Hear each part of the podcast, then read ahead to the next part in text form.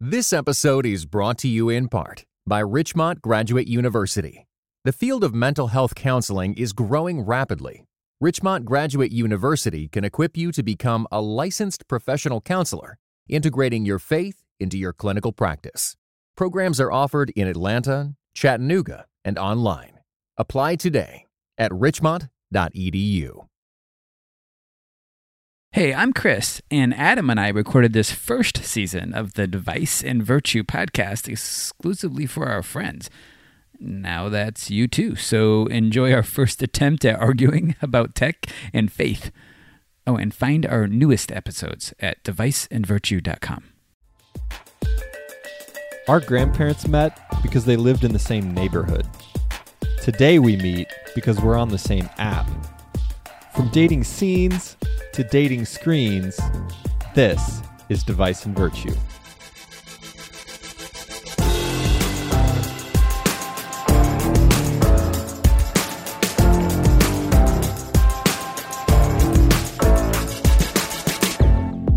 Well, hello, it is the Device and Virtue podcast, Christian thinking about technology and the church. And today we are talking about Aziz Ansari's book, Modern Romance, the comedian guy, but it's a lot about technology. And I am Chris.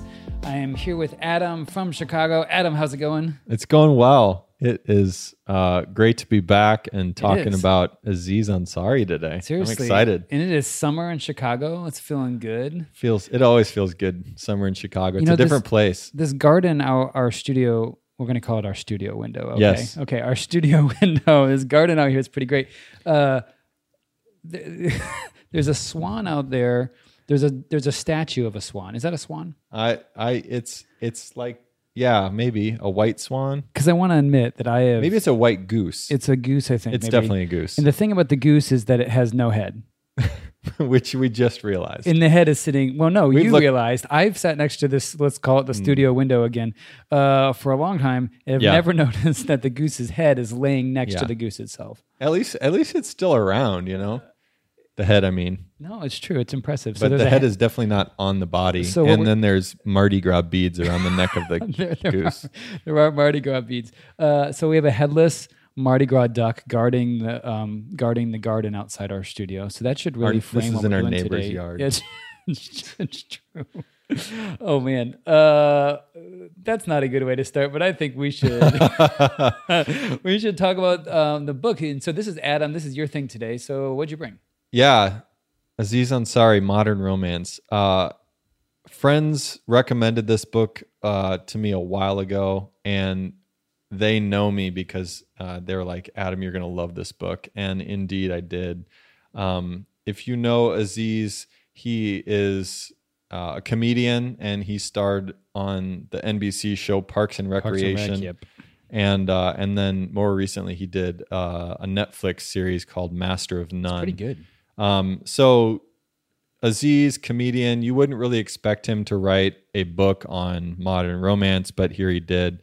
And actually, he got together with an NYU sociology professor, a guy named Eric Kleinenberg, and they got together and they spent like 2 years interviewing people, researching for this book, finding all these statistics, really kind of making a very interesting sociology book about romance in the digital age, where people are, using Facebook to find dates. They're using online dating. They're using cell phones to communicate, for better or worse, with each other, right. Potential mates and so forth. So, he really starts. He goes back and he goes to this old people's home, and this was cool. And he. He's just like asking them about their marriages. And a lot of these people grew up in the 1930s and 40s, and they were talking about how they met their mates. And and they lived within blocks of each other or miles of each other. Or like in the same apartment building. Right. It's crazy. Yeah. So they would meet someone, and it was very geographically oriented, right? They just met someone nearby and got married. This guy's nearby. Guess it'll work out. Yeah. Six months later, they're married. and how foreign that is to us today. Like today, absolutely, you might be dating somebody across the country, or moving across the country to find somebody, or you're online dating, whatever. There's so many different ways. It's just the geographic component has changed a lot. And so where geography played a big part before, now the internet and social media is playing a huge part. And so he kind of really unpacks a lot of those dynamics in this book, Modern Romance. And it was just a fascinating, super fast read. Super good, actually. Yeah, you read or you listened to it on an audio. The audio right? version where Aziz Ansari, and he's funny, right? He's a comedian, so he reads his own book. Yeah, it's great. Yeah. I loved this thing. You made me read it, and I thought it's just going to be about dating, right? But it's really all about culture and technology and all the things that you and I are interested in, along with the dating. The research component is huge. Like they have some new data in there that just hasn't been published, so it's like. But it doesn't read like an academic book. It doesn't read academic at all. You have Aziz doing his humor. And if you know Aziz, this is not a Christian book. He drops the F-bomb and there's some sexually explicit like humor in there. So know that going in, but it's still just a fascinating, really interesting read. And I think it's a good picture of what our culture is like with dating and mating today. Yeah, and just how our relationships are changing with technology. Definitely. Yeah. So you brought like what, 4 different topics or something? Yeah. So there's a lot in this book, and it was so interesting to read. We're gonna dive into one chapter, chapter 6, and really kind of touch on 4 things. Does your partner have the right to like read stuff on your cell phone? Like, do they have a right to access your cell phone in some way? Do smartphones and social media make it easier to cheat on the person you're with, or more likely? Kind of a hot button topic that's kind of taboo, sexting. Yes. That whole issue and that question and how that plays into relationships, and then just like the whole breaking up. How do you break up in the digital era when you have a smartphone? You just text them, right? But like, how does that change our communication patterns? So see ya. Yeah. So those are the sort of questions that we're going to talk about. So I want to start with just like talking about our smartphones. So obviously our smartphones are just like part of what the internet is today, and that's really a big way that we interact with other people through the internet on these computers in our pocket. So, and I find that it's really personal. Our smartphones are really personal. And so do our partners, our significant others have any sort of right to know what's on our smartphones? What do you think? Well, it's fascinating how you even phrase that. Like, right. Oh, right. Okay. Interesting, right? I'm like, my answer is like, yes. Yeah. Absolutely. But I don't like the word right at all. Okay. So how would you phrase it? Well, isn't it about, it's like, does my partner have the right to know about me? Okay. Yes. I hope so, but it's weird to frame it in terms of rights. Isn't it about like a relationship? And I was thinking about this, and it's so much about, it's about trust and knowledge. And, knowledge and love have a component that goes together, so we can't love what we don't know. Right. And so the increase, like to love better, increasing on knowledge happens too. So this is what our relationship is about, getting to know someone, we say. Okay, but getting to know someone through their smartphone is not getting to know them as they're divulging themselves, as they're, revealing who they are to you. That's like, they're not using their smartphone thinking, oh, my significant other is gonna read this or look at this. And so I need to be thinking about that. They're like, this is my personal thing. And They're not saying like, yeah, this is who I am to whoever they're dating or. Well, and I guess, so what you're saying is someone like that, like when you're getting to know someone, they're choosing to reveal things about themselves over time. It's a conscious decision. Whereas with your smartphone, it's sort of this passive thing where they're, they're just not.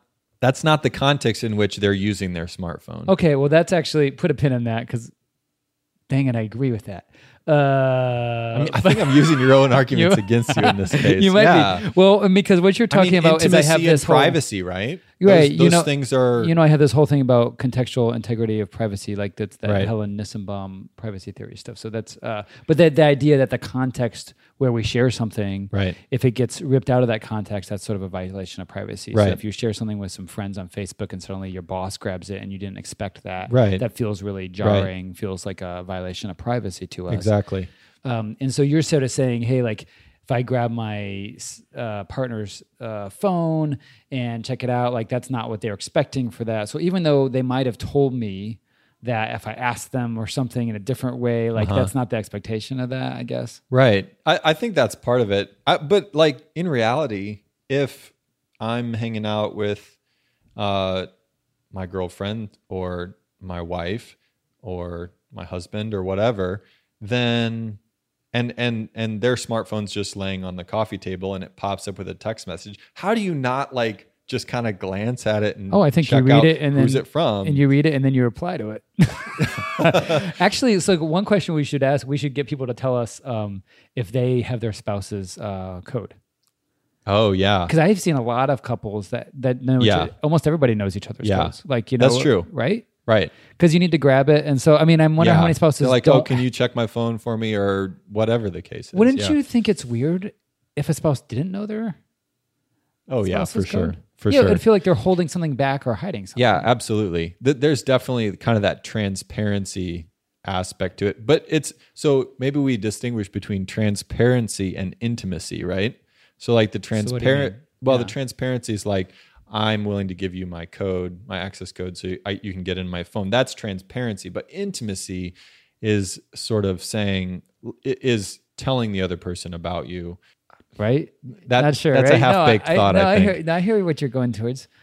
I really do think, and actually, as we're talking, I'm realizing that we've said like either like your girlfriend or your spouse. And I do like my answer, yes, of course, you would have access to that. I was thinking sort of spouses for sure. So I guess also there's this other idea that I do think you're progressively getting to know somebody. Sure. And then like with a marriage thing, like there's a covenant, there's like a promise there. So there's a protection there. So then I do think, I think it'd be odd if I had this whole, smartphones are external brains in so many ways. It's everything. So it's like, it is the conversations of lots of people. Yeah. All these conversations I'm having, it's all my appointments. Right. It's all these to-do lists. It's these photos of the world around me and videos. Yeah. And it's these things I'm collecting. And it's the kind of stuff, isn't it the kind of stuff that we would just talk about in the kitchen when we get home, or like, as we're going past, I talked to so-and-so today and I did this today.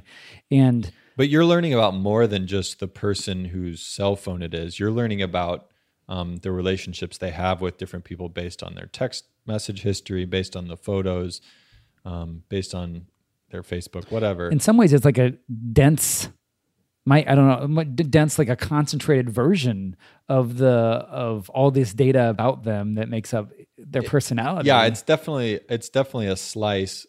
It might be a big slice of their experiences to some degree. Yeah. So like what, but maybe we need an app that progressively allows your partner to get more and more access to the app over to the phone over time, like just like getting to know somebody. Oh, so you want to like offload that to an app? Yeah. I want a technology solution for the technology problem about relationships. Yeah. I can see your face from here. Oh man. Anyway, well, I think it's a good really interesting question. Yeah. And I think every relationship probably deals with that question at some point, and maybe not even consciously. It just may kind of happen, like the access code. That just sort of happens.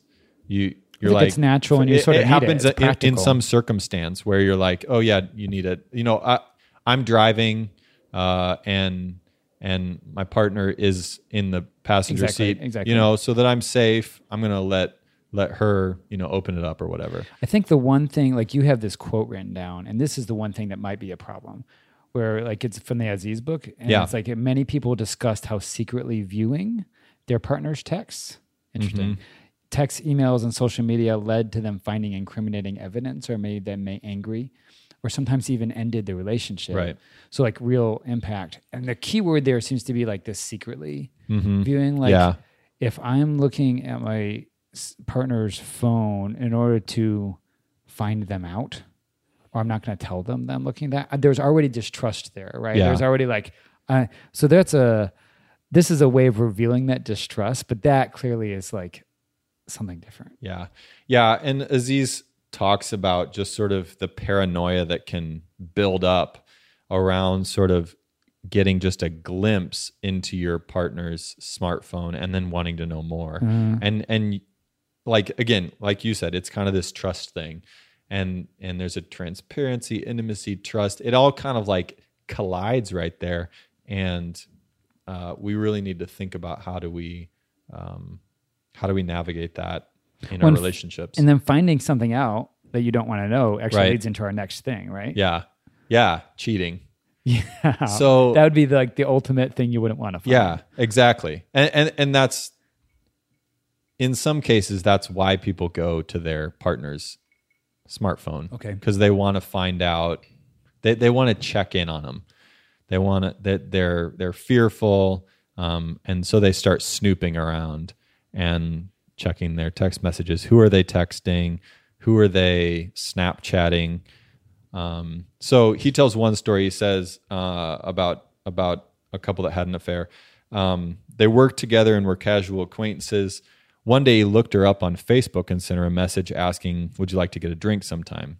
Soon after that, the affair began. And he says, if Facebook didn't exist, I doubt I would have gathered the courage to ask her directly. It made the initial step that much easier, he said. Hmm. The advantages of technology that facilitate regular dating also transfer over to cheating. This includes the ease of escalation, which when engaging in something as scandalous as cheating is quite valuable. So, you know, he's just essentially saying like this thing that makes dating easier. And like I've used Facebook to like get to know a girl, right? Yeah. Also makes it easier to like meet other people that you're not currently dating. Yeah. Right? Yeah. And you end up, you know, cheating on someone. So like it's does it make cheating easier, a Facebook world?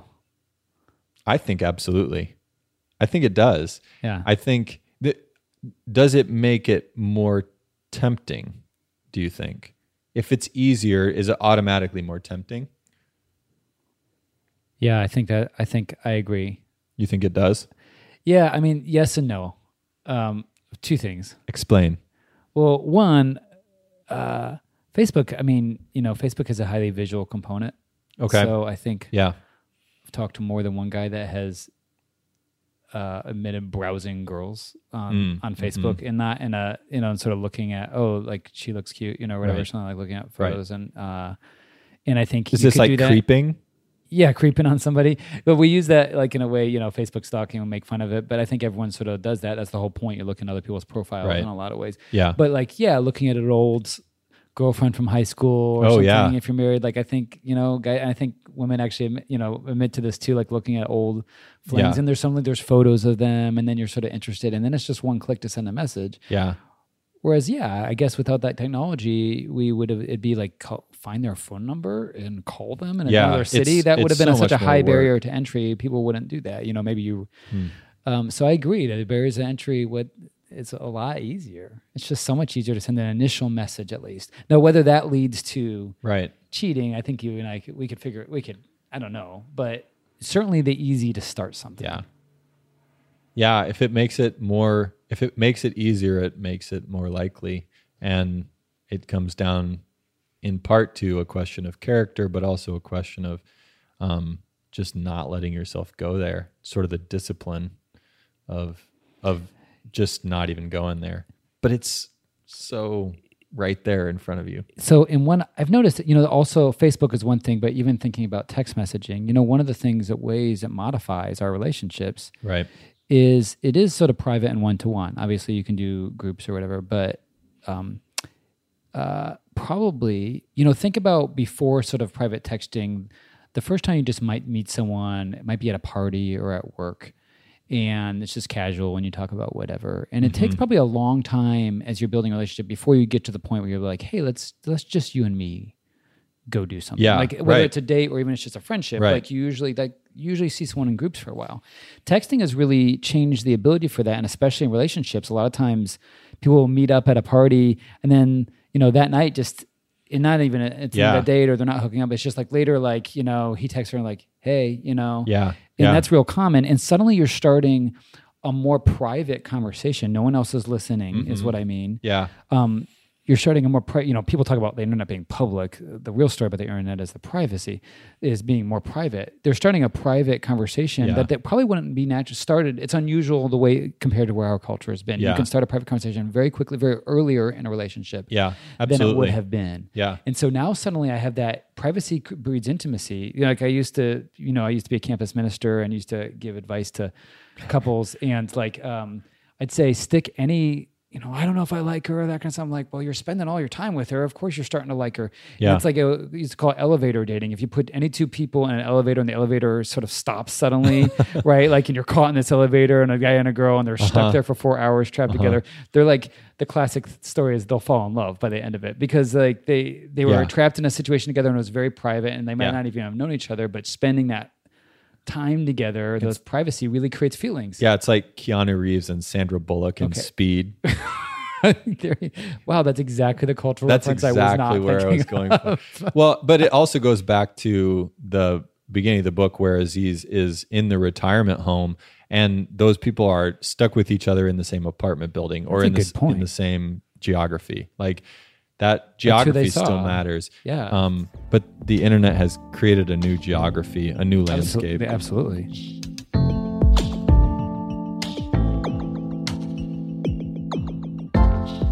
So I want to move on to this question, this sort of hot topic of sexting. Sexting, yeah. If you don't know what sexting is, it's sending sexually explicit images or texts to another person. Yeah. Could be anybody.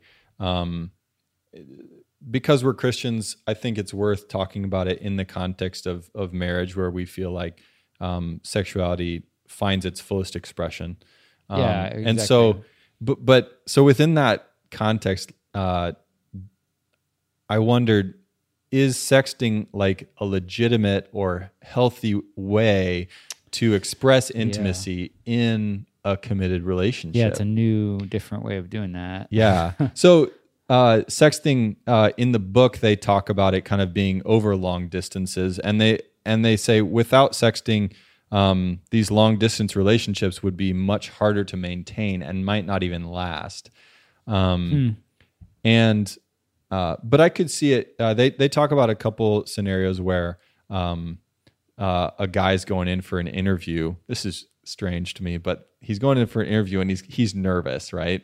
And so his girlfriend sends him some a sext, a photo, and it kind of, you know, it's kind of lighthearted. It makes him laugh, but it also kind of relieves some of the anxiety that he has about this interview. And I could see that happening in a marriage too, where you know, she's gone to work for the day, and you know, in the afternoon he goes to an interview and he's nervous. Like, so say she sends this to him. Is that like an appropriate? Maybe appropriate's not the right word. Is it a healthy or legitimate form of intimacy for a couple? It's a hard question. It is a hard question, and I do not know the answer to it. Well, I mean, one thing I know you brought up is that it's visual. So that's different. Yeah. The visual component is huge, and I think because it's visual is inherently objectifying to a degree. Even though the person is choosing to do that, it's still an objectification of the body. Or you could think of a photo as capturing beauty, which is what you know, photos have done. Like, you know, go to the art museum and see photographers and see landscapes and bodies even. And it's beautiful. It's like, but it's different because it's frozen in time and it's sort of a way to capture that. But so that's different than objectifying, possibly. But yeah. It's still, and certainly it's within this context of a relationship where there's sort of that commitment and there's an understanding between husband and wife. It's just, I guess that there's the cultural sort of attitude about sexting is that it's a little dirty, right? And so we bring that mentality to the marriage, and we say, well, a marriage is like a place of sexual purity in some sense. And so to bring this dirty sort of idea to it feels a little discombobulated. Yeah, because it's linked to casual sex or these sort of other things. But what we're saying is, well, wait, what if this was in a covenant marriage? Like, what did the technology do? And your word "casual" is an interesting one, because I feel like sexting does have a casual feel to it. Yeah, in the way that texting is a very casual way of communicating with people. But like we were just saying, also intimate and private. Like it's very one-to-one, you know, it's not, no one else is listening in. So it's an interesting, I mean, but the key to the whole sexting thing, of course, these days is not in marriage. Yeah, is absolutely. What happens if you break up with those things? Yeah, what happens? What happens to your sex if like you break up? Jumping out of what we were talking about. If the relationship goes down burning. Then you hear with stories about the photos getting, and that was your fourth thing, right? Yeah. Like this whole breaking up thing with smartphones. Yeah. Yeah. So after I'd read this book, I ran across this article that talked about teens and how they're interacting more and more through social media, through smartphones, and how it's actually impacting their interpersonal communication. So it just said, you know, with smartphones, you're not, this is the research, you're not seeing facial expressions or using nonverbal communication. So the predominant use of social media may limit the opportunity to practice in-person conversations that are crucial for adolescents, particularly boys, to develop important skills. So they would really centered on teens and how they're using social media and smartphones. But how does it impact that breaking up? Does it make breaking up easier because it's less awkward? Well, you hear stories about, revulsion stories, right? About like, they broke up with me with a text. Yeah. But it sort of seems like in his research, like people were saying that, you know, people, don't want to be broken up with by text, but would breaking up with, right? Yeah. Well, and again, it goes to that casual thing. It feels casual. And so if someone breaks up with me over a text, it feels like I'm just getting blown off. It feels flippant. Well, it feels conflict avoidant in some ways. Yeah, absolutely. But I mean, to argue the counterpoint, like if you've broken up with someone in person, like you're out for coffee or something and you've decided in your head you're going to break up with them, I mean, immediately... Oh gosh. Well, it can go one of two ways, right? It's a super low. Now we're going to have all these memories rush in, but we're going to it can be like this talking for 48 hours, like long epic sort of thing. Or it can be sort of, but a lot of times it's just this, we're out for coffee. Now it's over. Like now we're going to walk away. So we had coffee for 10 minutes, then we're done, because you have to you can't just finish the coffee. Yeah. You know what I'm saying? Or finish the dinner. It's sort of the end. So in that way, the more abrupt or the more like, let's not drag this out, texting sort of fits that, doesn't it? You feel like it's like a quick razor just cuts it off. Yeah, it doesn't require the additional social sort of, we have to sit here now for another hour and a half and finish this meal or something. I suppose. I don't know. I think it's a terrible way to break up with somebody. And I think it just, it's too casual. So in the book, just sort of as an aside, popular methods for breaking up, 25% said texting, chose texting. Okay. 20% chose social media, so like Facebook or Twitter. I hope not Twitter. That's just. I wonder if they distinguish between private or public messages. Anyway. Oh yeah, for sure. And then 11% said email, because then they could, quote, fully explain their reasons. Yeah, and I think email is sort of this leftover, you know, younger generations, according to Pew Research, use email a a lot, but they see it as for schoolwork or for work, or for the last thing is like writing long things. And so I can see like you're writing the letter. It's almost like the equivalent of sitting down and writing the letter out is like doing the email. Yeah. And it's much more formal. It's thought out if it's longer. Yeah. I mean, I agree with you. I have the revulsion against the like, don't text to break up.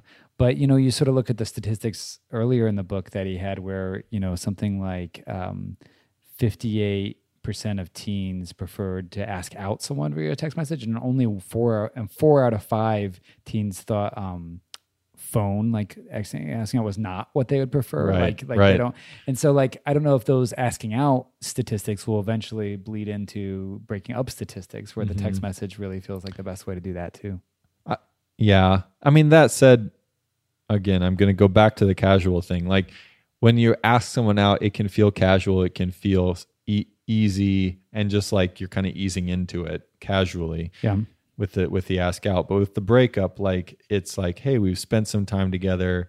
This thing became something significant and now we're breaking up, and it's just like something casual. That doesn't feel like it's appropriate to the level of the relationship.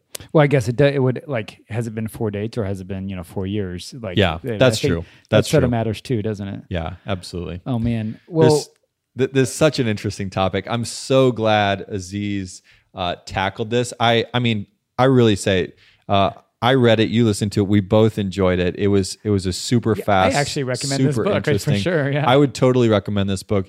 I think his insights and it just helps you think through all those dynamics. I would totally recommend it. The F-bombs and sexually explicit humor aside, like it's still a really good book.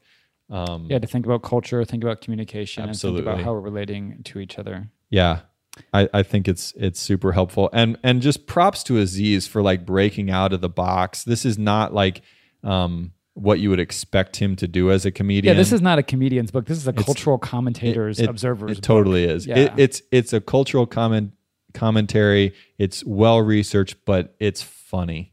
And that's what makes it so much fun. Absolutely. No, super enjoyable. Well, we should probably wrap up, but you know, before we wrap up, we got to do Vice or Virtue. Ah, yes. Yes, and so we do have a one on the table.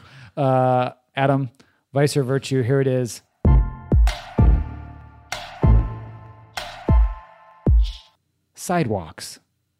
Sidewalks. Yeah. You know, we like to pick a technology. Oh yeah, this is technology. Sidewalks are technology. Here's what sidewalks do. They're flat typically, unless you walk around Chicago's neighborhoods. There. They're flat and even, so it's like it's easy on the ankles, right? Or the cankles. I hope you're going somewhere with this. Yes, I'm totally going somewhere with this. But if it's easier on your ankles aren't going to be as strong, right? So like uneven surfaces would actually over time strengthen your ankles, and it'd be healthier for you, right? So I'm going to go Vice. This is a ridiculous answer. See, and I thought you were going to do something about how you talked about, you know, the relationship of like city planning and the suburbs and how the car created all that stuff. I do like that stuff a lot. See, I was just going to say Vice because if you step on a crack, you break your mother's back. Indeed. And, and nothing says we're classy like a child's folk legend. Absolutely. Well, it has been the Device and Virtue podcast, Christian thinking about technology and the church. Until next time, good to see you, Adam. Yes, you too, Chris. Hey, let's keep the conversation going. I think it's an argument. Okay. Tweet to us at Device Virtue. And for links and show notes, check us out at deviceandvirtue.com. And do leave us some love by rating us on iTunes. Yeah, please do.